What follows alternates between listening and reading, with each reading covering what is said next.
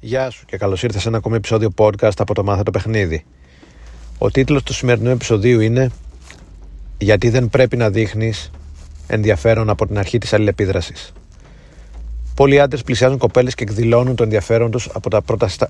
κιόλας ε, στάδια της γνωριμίας. Πολλοί μάλιστα πλησιάζουν και η πρώτη τους ατάκα είναι μια δήλωση ενδιαφέροντος ή ένα κοπλιμέντο. Δεν μιλάω για τις περιπτώσεις όπου του direct opener που λέμε Για μου αρέσει το στυλ σου, θέλω να σε γνωρίσω, για φαίνεσαι ε, ενδιαφέρουσα κοπέλα, ε, είμαι περίεργος για σένα. Μιλάω για τις περιπτώσεις όπου οι άντρες πλησιάζουν και κάνουν από την αρχή ξεκάθαρο ότι ενδιαφέρονται ε, ρομαντικά για την κοπέλα. Και σήμερα θα μιλήσω γιατί δεν πρέπει να το κάνεις αυτό.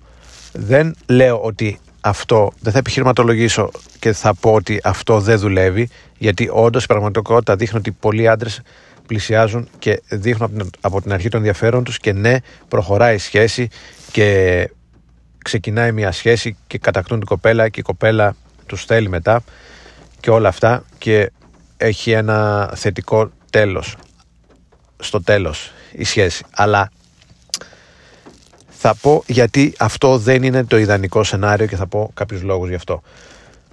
Πρώτον είναι ότι πολλές κοπέλες θέλουν να αισθάνονται ότι οι ίδιες ότι κατακτούν τον άντρα. Θέλουν να αισθάνονται ότι ενεργητικά κάναν κάτι και τον κέρδισαν και όχι απλά παθητικά δέχτηκαν την πρόσκληση ενδιαφέροντος ε, του άντρα. Είναι για αυτές το να κερδίσουν τον άντρα, το να το κατακτήσουν, το να μπουν στο μυαλό του και να τον κάνουν να τις θέλει, είναι για αυτές ερεθιστικό, είναι για αυτές αφροδισιακό και τους δίνει ικανοποίηση. Και ταυτόχρονα τους δίνει και μια σιγουριά ότι ε, ναι τον κέρδισα από όλες τις άλλες και επειδή ακριβώς τον κέρδισα δεν θα φύγει και τόσο ε, εύκολα. Ενώ άμα ήταν απλά πιο εύκολη πώς να το πω η, η, το connection αν γινόταν με πολύ πιο εύκολο τρόπο στο μυαλό της γυναίκας μπορεί να σημαίνει ότι το ίδιο εύκολα και ο άντρας θα φύγει. Ένας άλλος λόγος είναι ότι ένας άντρας ο οποίος εκδηλώνει άμεσα τον ενδιαφέρον χωρίς να έχει γνωρίσει την κοπέλα ή δίνει πολύ σημασία και μόνο σημασία στην ε, εμφάνιση ή έχει πολύ χαμηλά standards ή έχει ατζέντα και το μόνο που ψάχνει είναι να κάνει σεξ, περιστασιακό σεξ εκείνο το βράδυ. Ε, σε όλες αυτές τις περιπτώσεις το κίνητρο είναι ε, χαμηλής αξίας με αποτέλεσμα πολλές κοπέλες να απορρίψουν έναν άντρα ο οποίος εκδηλώνει πολύ άμεσα ε, πολύ γρήγορα, πολύ σύντομα το ενδιαφέρον του για αυτές.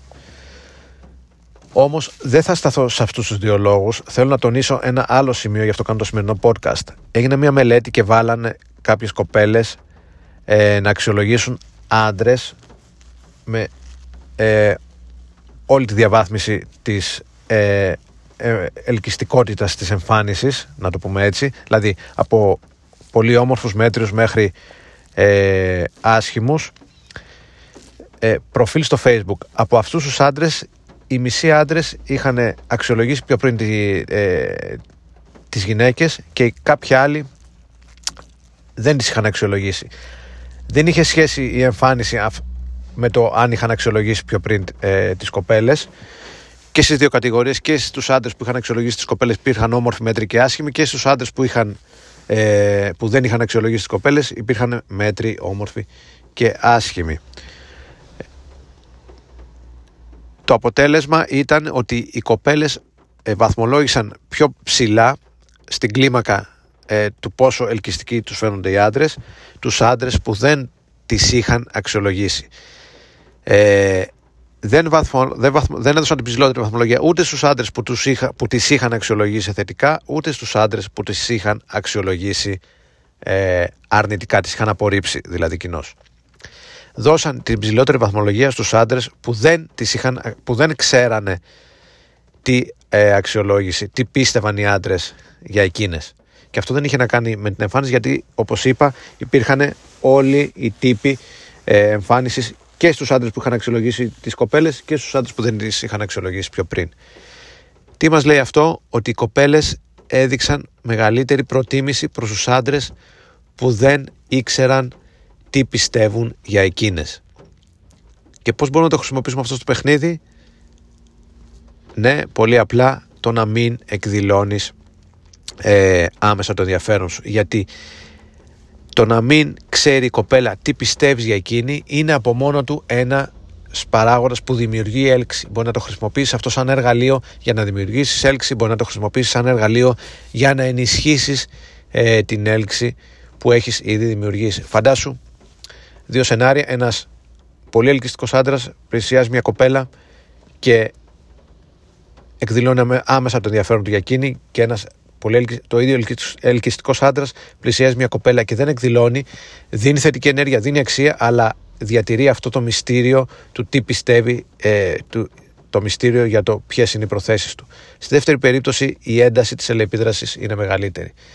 Επίσης, φαντάσου ένα σενάριο που ένας πολύ, πολύ ελκυστικός άντρας, ένα ε, ας πούμε 10 στα 10 πλησιάζει μια κοπέλα και εκδηλώνει ενδιαφέρον και ένας άντρας που είναι ελκυστικό 8 στα 10 πλησιάζει μια κοπέλα και ε, διατηρεί αυτό το μυστήριο, δεν δείχνει, δεν δείχνει τις προθέσεις του και απλά φλερτάρει, παίζει με το vibe αυτό του μυστηρίου.